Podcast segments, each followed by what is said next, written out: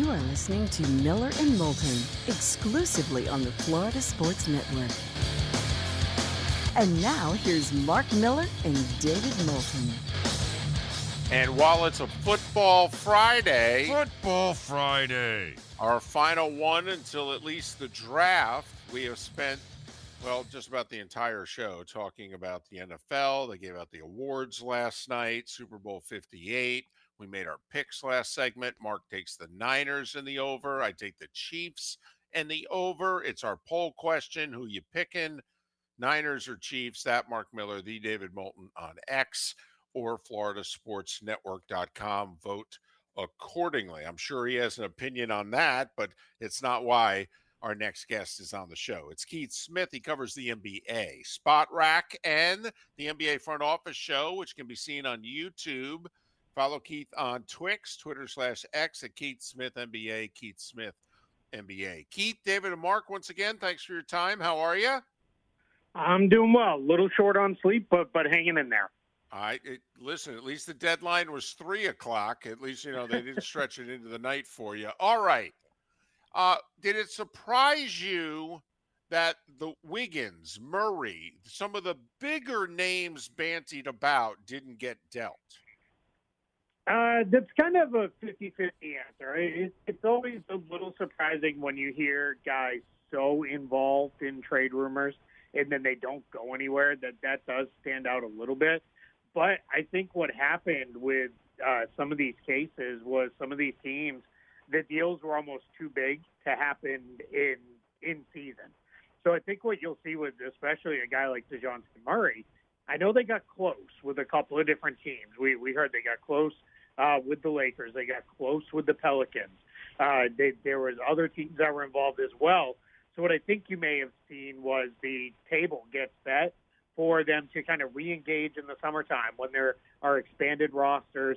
You have teams with cap space that that they can kind of go back to to salary dump a contract on and the like. And then some of these other guys like Wiggins, uh, maybe even Chris Paul, if the Warriors guarantee his contract, we might see those guys uh, get re-engaged on as well when we flip to the summertime. Just always easier to move those big contracts then. But as far as the day went, the Knicks were the big winners. Um, they pull off a trade with Detroit. It looks like Detroit got fleeced twice uh, by by what I read. But for the Knicks, this adds some depth. How much does it make them a legit contender with Boston in the East? Yeah, I think the the Knicks come away as like the the winner of the trade deadline, if there is such a thing, because they were able to fill two rotation spots, and they didn't really trade any of their core guys. Quint, Quentin Grimes was as close as you had in that deal, and they didn't give up a lot of draft capital to do it either, which is is also huge. They've added OG Anunoby, uh, Bojan Bogdanovich, and Alec Burks without giving up a single first round pick, which is you know kind of remarkable when you think about it. So the Bogdanovich move is big for them, and it's extremely huge in the immediate. Uh, as soon as he's ready to go and play for the Knicks, because OG Anunoby's out for a few weeks uh, with an elbow injury at least. Julius Randle's out for a little while longer with the shoulder uh, injury, so Bogdanovich is going to play a big role right away. And I think they're going to ask Alec Burks to step in and do some of the things that Immanuel Quickley did for them as far as scoring and playmaking off the bench. So really good trade deadline for the Knicks. Why did the Sixers trade Patrick Beverley, A, and why did they trade him to Milwaukee, a team theoretically they have to go through in the East? I didn't understand that one. I mean, Milwaukee had virtually no assets to acquire something that they needed. I didn't think Milwaukee be able to get their hands on a player as good as Patrick Beverley to fill a need and I don't think they gave up much of anything to do it. Explain to me what the Sixers did yesterday. Yeah, the Sixers had a little bit of a weird day. They they went out and got Buddy Hield, who's going to help them quite a bit, and they they got him for just moving some some expiring money around. So that that's a big big addition. And then their other moves were a little bit, excuse me, a little uh, hit the, the better one. Even Jaden Springer, who's a young player who's played well uh, when given opportunities, they they basically salary uh, dumped him over to the Boston Celtics, who are another team they're competing with at the top of the conference. So those those are definitely odd moves. My guess is they looked at it and said, hey, what we need is we don't need Patrick Beverley right now. What we need is maybe a guy like Cam Payne who can really run the offense a little more, get us into some stuff, make sure we play up tempo. Uh, I think the Springer move was solely about let's get out of the luxury tax, let's open up some roster spots, let's be a real major player in the buyout market. But I think Philly also knows none of this really matters if Joel Embiid isn't healthy and ready to go. So what they did was maintain flexibility for next year while adding a couple guys who they think can help right now. Who made the biggest mistake by not making a move yesterday? Because there wasn't a lot done. So who who should have? And when we look back at the trade deadline, who missed out that should have made a move yesterday? Yeah, I think it's probably the Lakers. I, I the, you know, we, we're a lot of people are saying, well, they were in the worst spot last year, and they they made a run all the way to the Western Conference Finals. One, that's probably not happening again. Uh, just with you know, if we really get realistic about it. And then the other part of it is this year they're in the same position, but LeBron James and Anthony Davis have largely been healthy all season long. And last year was a disaster with those two guys missing time regularly. So the Lakers are in a spot where they they could have done some stuff to upgrade. I think they looked around uh, similar to the Warriors, and probably the conversation was, is there a trade that we know it's going to cost us quite a bit that is also going to then lift us? Uh, that we feel really good that we're going to be a playoff team and we'll be able to move forward. Or we make a kind of a move that, yeah, it's pretty good, but it's not enough to really lift our season. And, and it, my guess is both teams, the Lakers and Warriors, came back to no, there there isn't that kind of move available. So let's just kind of stand pat and let, let's move forward with what we have, and we'll figure out the bigger stuff this summer. I don't understand the Chicago not unloading some guys who are going to have expiring contracts at the end of the year and probably leave. I, I, I don't understand the Bulls who haven't made a meaningful trade since the pandemic. I, I really don't understand the, what Chicago's doing or not doing. Uh, are you buying the Cavs in the East and Oklahoma City in the West as legitimate conference finalists or better? because record wise, Cleveland's won what 16 of 17. They got the second best record in the East, and they're all young. Uh, they got a great roster. Oklahoma City's all young, but they got a great roster, and they just added Gordon Hayward. Cavs, Thunder, are you buying? I, I am. I, I think both of those teams have a chance to be really, really good. Now, Cleveland got a taste of the playoffs last year. It didn't go great, but they have some sense now of – all right, this is what it looks like. Excuse me. Um, and then you have the uh, the the Thunder, who are probably a year ahead of where anybody reasonably thought they would be. And a guy like Gordon Hayward, if he can get on the floor, that's always the question. He can be a major upgrade for them because what I think you're going to see teams do against Oklahoma City is probably step out uh, on the floor and not guard Josh Giddey. And if Josh Giddey hits four or five three pointers and that's why you lose, so be it. Now, if Hayward's healthy, you plug him in to that spot and you're ready to go. So I think that's a really big uh, uh, upgrade for them. They didn't give up a whole lot to, to do it either, and they've still got a million draft picks and good cap flexibility and all kinds of stuff. On the Cleveland front, yeah, I think the Cavs are.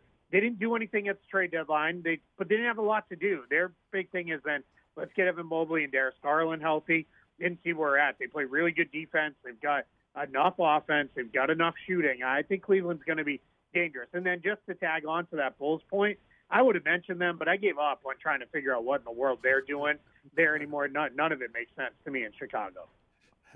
He's Keith Smith, and he covers the NBA, Spotrac, and the NBA Front Office Show, which you can get on YouTube. Follow Keith on Twix, Twitter slash X, Keith Smith NBA, Keith Smith NBA. Keith, thanks for always being there for us. We appreciate all the best to you and your family, and we'll talk again before the playoffs. I appreciate it. Thank you so much for having me. Keith Smith. And we've got some people in the Twitch chat room who are big fans of Keith. He used to work for Celtics blog. Okay. He broke away from them after the Celtics run last year, and then they miss him there because they're big Celtics fans. Does a really good job covering the league. Yeah, he does. And uh, your Knicks, David, the talk of the trade deadline. Which is very difficult for it, it's kind of like Trent and Lions fans this year wrapping their head around early in the season. Wait a minute, maybe we really are good. Wait, maybe everybody's right. You know, everybody picked us to be good. Holy blank, we beat the Chiefs to start the year. Holy blank, we got off to this really good. Oh my goodness, we're going to win the division. Are we really good? Wait, are we the second best team in this conference? I mean, I, I think Lions fan had to wrestle with that. Like, no, this no doubt, no We're doubt. Lions. Uh, This now is kind of like Knicks fans going, wait a minute, are we actually a well-run organization? Come on, that can't be true. Wait a minute, have we just made two really good, smart trades in a row? We still have those seven first-round picks and cap room for next year. Okay, wait a minute are people actually now wanting to play for our team? No, come on, stop it. That that's where I think Knicks fan is right now. Like, come on, just stop it already. Not gonna happen. Yeah, it's tough for me to think of a New York fan not oozing with confidence all the time, but then there's the Knicks fan. So I That organization's done it to you. Okay. Uh, Mets fan is more confident about the Mets future. Knicks fans like, come on. We're the Knicks. We'll screw it up. I love They- how they're doing this though. That's what I love. I love that they don't really it's not the super team, let's get all the guys together and pay them a bunch of money. It's a lot Right. of homegrown talent and Jalen Brunson, baby. I love it. Yeah, it's it's not going after the big names and the big money. It's very. it's not going after the old big Yep. name and money player, which they traditionally would do, and It it get feels someone two years too late. feels Golden State esque from their first run before Kevin Durant joined. Let's. Uh, there's there's no Curry on, on the. I mean, Jalen Brunson's terrific. There's no Curry. You know that's that's probably that's probably when the Knicks don't achieve what their fan base wants. The reason will be is is that they're probably a B plus team. You know, like the Heat last year. You know, you get the right matchups and you get the right year and this that and, you know you can go on a big. They could go on a run, but they're probably a B plus team. Well, the problem is that the Celtics are an A team. Exactly. Uh, Now, if Porzingis gets hurt and he is can't stay healthy, Mark, what are the Celtics without Porzingis? A B plus team. There we go. Miller and Moulton. So, all right, there we go. We covered the deadline. That's it. All right. Hey, it's time for the Swifty special, baby. Welcome back to Miller and Moulton, only on the Florida Sports Network.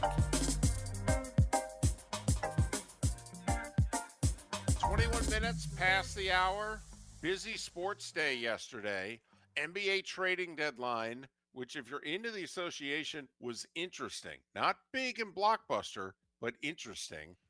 The NFL handed out all its awards last night, and they used to let us know Saturday dinner time before the Super Bowl who got into the Hall of Fame. They decided now to do it on the Thursday night before the game awards night. So Lamar won his second MVP, nearly unanimous. Josh Allen got one first place vote. Lamar got all the rest. Uh, Christian McCaffrey, Myles Garrett, offensive and defensive players of the year. CJ Stroud, Will Anderson, both from the Texans. Rookies, offensive and defensive of the year. Stefanski from Cleveland wins coach of the year. Remember, it's a regular season award. Uh, Joe Flacco, comeback player of the year. Bit controversial, only played five games. Okay, beat out Damar Hamlin, also beat out Baker Mayfield. You can make the case if you're voting for a quarterback, well, you know, Baker 17 games, Flacco five. But uh, okay. Speaking of Uh, Baker, did you happen to catch the little? Uh, he was on Up and Adams, and Steve Young was on there, and they're talking. Basically, he kind of, kind of gave away the state secret. Yeah, the mic uh, stayed on. Yeah, It's not supposed to. They were off air. They were in a commercial break, and uh, the mic stayed on. And uh, you know, Baker's like, "Yeah, I'm going to resign, and uh, you know, we're looking to bring, you know, bring in so and so and bring back so and so." Well, good. Okay. There you go. So I guess uh, I don't know. Does that hurt him leverage wise? Do the Bucks now turn to him and go, "Well, I hear you're coming back"? or do you just, you know, I mean, you got to pay the going rate. And as quarterback in the NFL, you're going to make minimum 35, uh, probably 40 ish. So that damn Daniel Jones contract, I'm telling you, it's a killer. It is. Uh, Cam Hayward of the Steelers, Walter Payton Man of the Year. All right, that's a biggie. But um, Devin Hester gets in the Hall of Fame, a return specialist. That's a first. Is that going to open the door for the Veterans Committee maybe to go Billy White Shoes Johnson? Does this help Steve Tasker, who's been a finalist before, whose you know job it was to tackle the Devin Hesters of the world? Uh, Julius Peppers, Dwight Freeney, Patrick Willis, Andre Johnson, the other members elected to the Hall of Fame. The senior committee put in Randy Gradishar and Steve McMichael. Nice for McMichael to get in because he's, you know, dying from ALS, and so at least, you know, don't know if he'll make it to the summer, but, um, you know, he and the family know that, you know, he is in fact a Hall of Famer. So that's some of the football news that happened yesterday. But now it's time to get to the big portion of the show. It's the Swifty special for the final time. Gonna miss this. You? Little- I haven't been this emotional. successful since week two gambling. We have a little bit of a mixed bag today. Uh, the first five questions are going to be just like we've been doing all week, except they're her boyfriends, her dating history. So I'm going to give you two celebrities. You tell me which one she's dated. All right? So, and for those, if you're just listening for the first time this week, what we've basically done is, uh, you know, is it a Taylor Swift song? And then it's so we got a real title and a fake title of a Taylor Swift song. Miller and Moulton had to guess what was real, what was fake. Now now we have who- to guess who she dated and who she didn't. All right. It's going to be right in Moulton's wheelhouse. I feel like I'm going to, after a winning week, I'm in trouble right now. A lot of pressure on me here because I'm the gossip hound of the show. Well, I think you'll be off to a hot start because this one is, I- I don't want to say a gimme, but all right. Has she dated Zac Efron or Liam Hemsworth? The second one. Uh, I was going to say Zac Efron, but It is Zac Efron. Zac Efron. Liam Hemsworth, that's the, he dated Miley Cyrus, was married Oh. for a while. Yeah, so there you go. There you go. I just got those two mixed up. did, didn't they didn't they get married even? Yes, they did. Okay. And they had a very ugly divorce.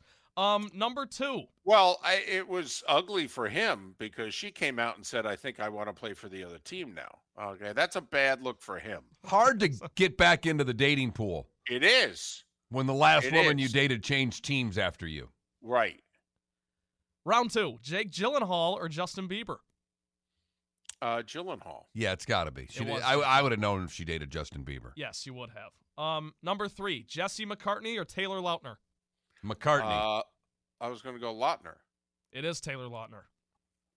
The pride of Hudsonville, Michigan. Shout out. Uh, round four. Harry Styles or Nick Jonas? Oh, oh, oh, Jonas.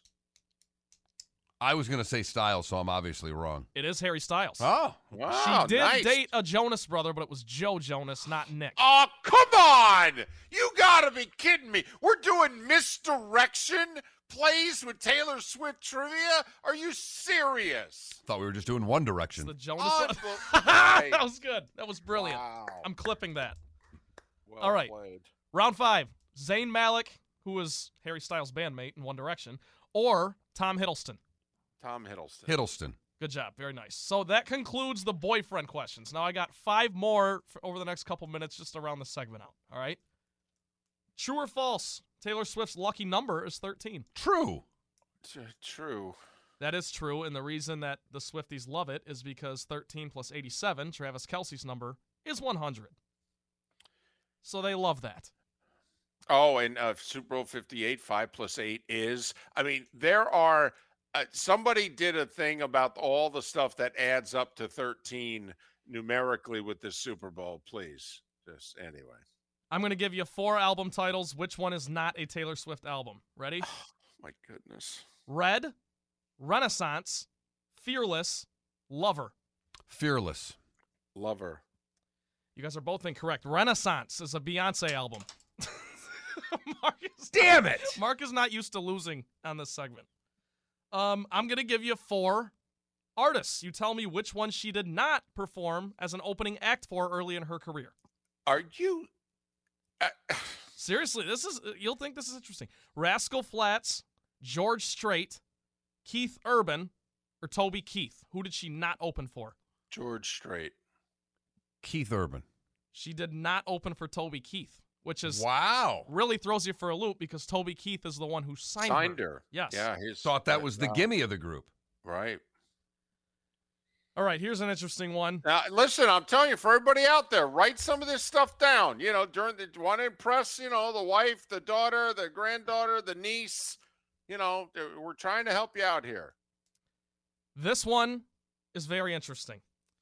So Taylor Taylor, jeez, Taylor Swift has won 14 Grammys.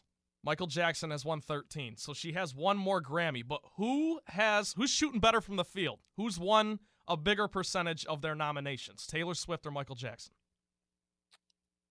Uh, now we're going percentages. I- I'm going to say Michael Jackson Uh, because Taylor Michael Swift seems to blank out an album every other day. Right. So we're going percentage. Yes. Quality Mike- over quantity. Uh, Michael Jackson. Michael Jackson has won 34%, Taylor Swift 27. Well done. You guys did it. By the way, Beyonce the most Grammys, correct? By Yep. a, a big margin. Yep, she passed. Uh, was it Quincy Jones? A couple years ago, I think she passed Quincy Jones. All right, last one. This one is just completely a throwaway question. You guys kind of mentioned this yesterday, so that's why I threw it in here. You know what her zodiac sign is? Take a stab at it. Oh, for goodness sake. I don't even know my own zodiac sign. Sagittarius. She's a cancer. Taylor Swift is a Sagittarius. David Moulton closing it out hot. And the only reason I brought that up is because yesterday, you know, when I mentioned that song, The Archer, David was like, What is this, Sagittarius? So I just figured you might get a shot at that. I have no idea why I said Sagittarius. Well, it's I Maybe mean, it's because my it's my horoscope sign. I I don't know. You and Taylor Swift are the same sign. And that's all that they have in common. Pat Kirwan to join us next. The good news is, is that sometimes he's in the on deck circle before the segment. He wasn't. That means there's a shot that we get him next segment. Miller and Moulton. Thanks for listening. You're listening to Miller and Moulton exclusively on the Florida Sports Network.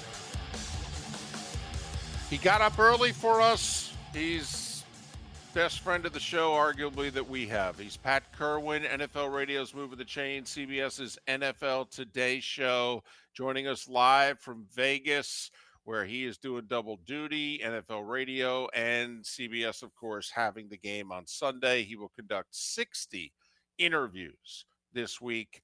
That's just for his radio show. That doesn't include all the prep work he's doing with CBS. All right, let's cover as much ground as we can, Pat. Great. Pat, of course, joining us once again, courtesy of Pinchers. Pinchers, Tampa to Key West, all points in between Pinchers, where you can't fake fresh. First off, Hall of Fame, who got in, who didn't? Quickly, your thoughts. Um, I was really hoping that the Willie Anderson would get in. Thought he deserved to be in. If you did your homework on him, you would have just accepted him. They didn't do it. Um, I'm glad Devin Hester got in.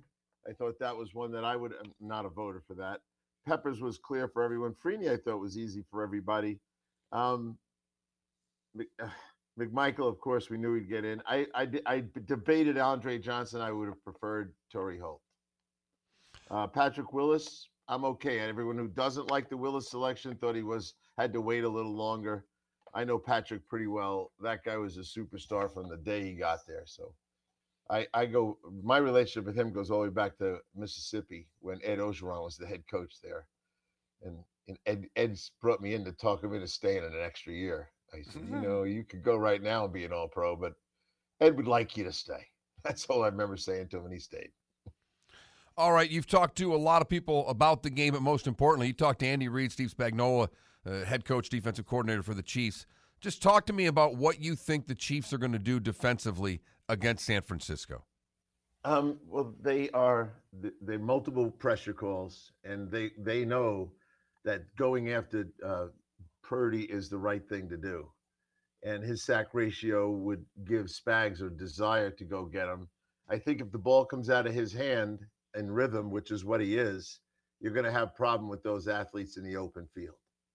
Uh, they will stop the run. They'll move Chris Jones around. Last week we saw a little bit more of him at defensive end. We'll see him all over the place. Um, and Purdy is a is a midline thrower. He does run once in a while, but he's not a runner. So he's going to want to throw. And Chris Jones is a guy that can block passes. So I think you'll see him inside on most of the clear passing downs. Uh, there's a lot of talent on the on the 49ers. Everyone seems to be, at least the guys I'm talking to, jumping on on Kansas City. Uh, I'm going to make my decision today, but I, I woke up thinking about taking San Francisco. But everyone goes, don't do it. I, I'm such good friends with Spags. I can't look him in the eye and tell him I took the other team. Uh, you know, listen, the Chiefs' defense has been getting better every week. Uh, we've seen what they've done in the playoffs. Uh, you know, five of the six halves they've played, they've been terrific. But during the regular season, they were susceptible to running the ball. Doesn't seem as if any team in the playoffs outside the Bills in the first half really stuck it to them running the ball. All right. And they're susceptible to the slot receiver. Well, Pat, the Niners mm-hmm. can run the ball, and Deebo in the slot is massive. I mean, where do the Chiefs stop one of these two places where they've had problems? Yeah. Um, everything you said is is possibly the way they could lose the game. Uh, they're not they're a good sack team, but the linebackers there's some issues that they're worried about. The linebackers, you know, Willie Gay is still making no progress to my knowledge with the neck, and I don't know who you want to put in the slot. You don't have to put Deebo there. You can also put Christian McCaffrey in there, and that's another problem in a different way. Uh, when I sat down with Deebo, and it reminds me how big he is, how physical he is. The guy really looks like a fullback.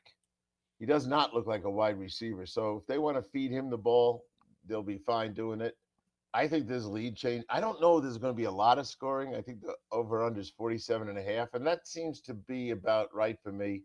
Although we're indoors, there's not going to be any weather conditions. They could get over 50.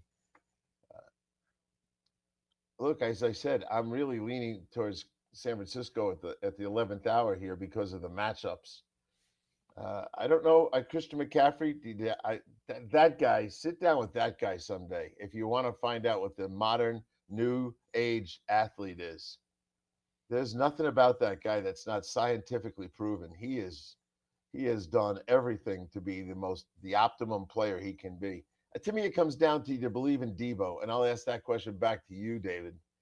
I like Deebo and I, excuse me, I, am talking about the quarterback Purdy. When it comes right down to it, ask you I, two questions I ask every week: Who has the best quarterback on the field? Kansas City. Who has the best defense on the field? And that's where I say Kansas City. And because of those two things, it's really hard to go away from them. And I don't like the way San Francisco starts games. And if you look at the second half of games and start looking at, at really Kansas City's second half, they gave up a total of 10 points in three postseason games in the second half. So they get better at halftime, and, and Spags has plenty of adjustments in his back pocket to shut them down. So there's actually the fourth quarter is scary. Three points the whole fourth quarter. Well, and and that gets to, and I pick San Francisco, Pat, and I'm scared to death about it for the reasons you just mentioned. But part of it is San Francisco, you know, I've got the reasons for the matchups, but part of the reason that scares me is San Francisco's defense has not played particularly well. And what are they going to do to get to Patrick Mahomes? Because that's the way to beat the Chiefs is somehow get this guy in the ground, and uh, it hasn't happened really in the postseason. Yeah, I go back to the Green Bay uh, Pittsburgh Steeler game, and I remember talking to Matthews, who was the contained player on the left side, and he just said, "We're not letting Roethlisberger out." And he didn't have any sacks in the game. And he goes, if you knew my assignment, my assignment was to never let him out. And I think you can never let Mahomes outside. So you might not see some sack production from the outside guys, but if you can contain him, and you know it was funny watching the game they played a couple years ago that was on TV. It was so interesting because when he threw his interceptions, Mahomes, really, if you watch those, he said I couldn't break contain, and then I threw it back inside right to the interceptor. I think you're going to see the same thing. Not let him out. And that doesn't mean he's not going to throw for 275, 300. he doesn't have a lot of 300 yard games. If you go through his season, he's like a 250, 270, but it's big play stuff. Uh, yeah, but Pat, is this defense as good as that Niners defense from four years ago? We don't think they're getting the same production from the front four. This is a defense that doesn't blitz a lot. Uh, I thought their corners were better four years ago than they were now. Uh, I'm just wondering if that, you know, that Niners defense, which it took two and a half hours for the Chiefs to figure out, we think is better than this one. Uh, I don't disagree in some areas. I mean, Bosa's got to deliver, but he's the guy that should be the contained player. So are you're going to give up your best pass rusher to contain?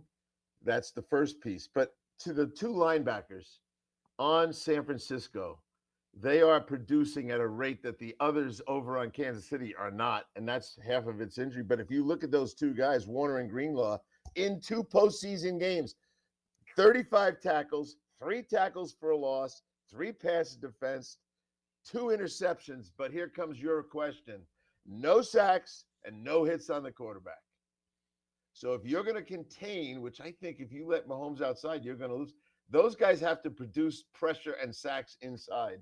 They have not gotten any of it in the postseason. Talking with Pat Kirwan, NFL Radio's moving the chain. CBS Sports NFL Today show as we get ready for Super Bowl 58. What when you look back, talking about Spags and his defense, and they've made adjustments at halftime. They've been putting six guys in the box. They've been blitzing five. When you talked about the blitz ratio on Purdy, how do you see Purdy handling this? And what's the best way for San Francisco to get the throwing game going if for some reason they're unable to run it? Well, Purdy, uh, you know, first off, in 21 pro games, he's been sacked 46 times. And I think if you disturb him, I, I know Spags. Spags is going to think, cut it off at the head, go get the quarterback, because he doesn't want to have exactly what David describes. He'll and he, you know what he told me last week after the game? Pat, I blitzed the run every play. I thought they were going to run. That being Baltimore, he goes, I thought they'd run. I was blitzing the run, and they weren't running, and I, my blitzers were come falling right into the lap of, of Lamar. So he's going to blitz the run again. He is definitely going to do that, and he does it with safeties. He does it with his backers. He slants the fronts. He stunts the fronts. He will always think of pressure when under pressure. And I think that'll disturb them. Because, you know, David, the one thing we didn't talk about when we brought up those star players, and I agree, five hybrid players, I don't think their offensive line in San Francisco is great. Well, no, uh, you know your uh, line guy there is all year has been saying, "Listen, Trent Williams is tremendous, and the other four guys are average." And I think the Chiefs, whether it's by numbers, because I expect a lot of five and six man fronts from Spags, in which he's going to isolate every blocker to block one on one. Okay, in theory, the Chiefs players will be better than the guys blocking them. I think so too. Know people want to take a shot, and I do too, at Kansas City's offensive tackles, which we've done all year how come there's no sacks all of a sudden in the postseason? Because Kansas City is in a spread set a lot and they're getting rid of the ball in half a second. Now, I if I'm the 49ers, I am storming the bubble screen world.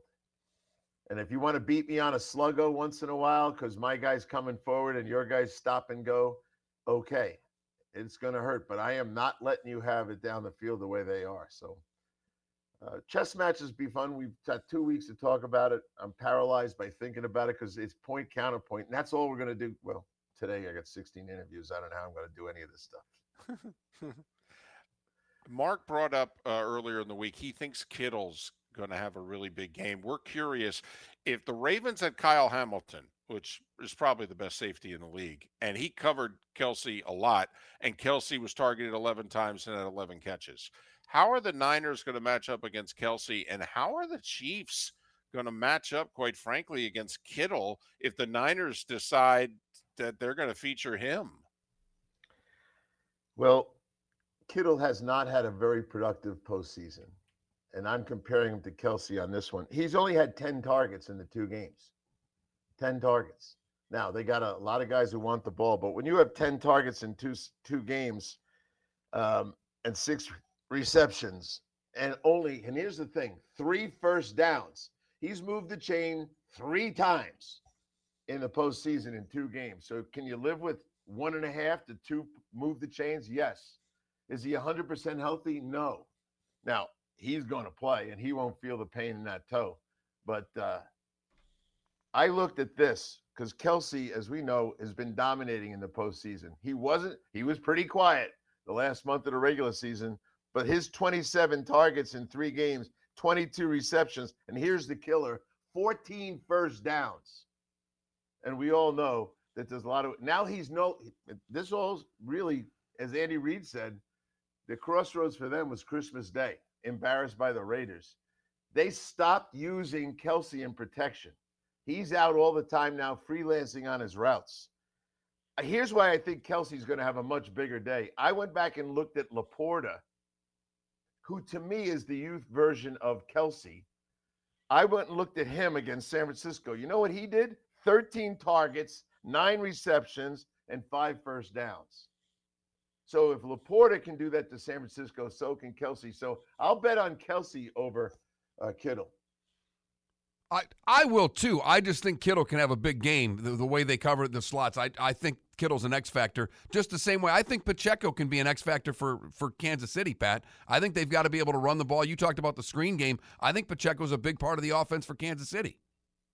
And Andy Reid said to me in the spring, what did he say to me? In the spring, the summer, and the early fall, I perfect the passing game. And when we get to the cold weather, because I said to him, you have quietly upgraded your running game. You did it last year, you're doing it again. And when you look at Pacheco, Pacheco in the last few weeks has upped his touches to over 20, 20.3 between his receiving and his running. So yeah, Andy looked me straight in the eye and goes, You ain't kidding. We have to be a better run team. Now, David and I and you, Mark, and we all know that Andy never changes spots. He's indoors right now. His cold weather philosophy with Pacheco isn't the same he's in a place where he can throw all day, and his brain has always been throw first, run second. Well, and the irony is Shanahan's the opposite, but in some big spots as the play uh-huh. caller, he's avoided the running game and thrown it a little too much. So he's got some ghosts in his closet about yes, these kind does. of games. And remember, Andy had these ghosts too four years ago in the Super Bowl. He couldn't win the big game. He had lost his majority of conference championship games. He's trailing by two scores. And then Andy got the monkey off his back. Kyle's got to do it on Sunday. Pat, we know you're still working on your pick. Uh, best of luck. The no, I got to have it with you guys. I'll All right, Kansas 10 City. seconds. Kansas City, here I come. There it is. Pat Kirwan going with the Chiefs. Probably the smart play, taking the quarterback the and the defense. Give me the points, Mark. Give me those one and a half. I'll, I'll give you the one and a half. Thank you very much. That half is a killer. Pat Kirwan, NFL Radio's moving the chains today, three to seven, and then he'll be prepping the guys, providing the information for the NFL Today show, which will be about 17 hours long before kickoff. Hey. Pat, great weekend, safe travels. We'll talk next week.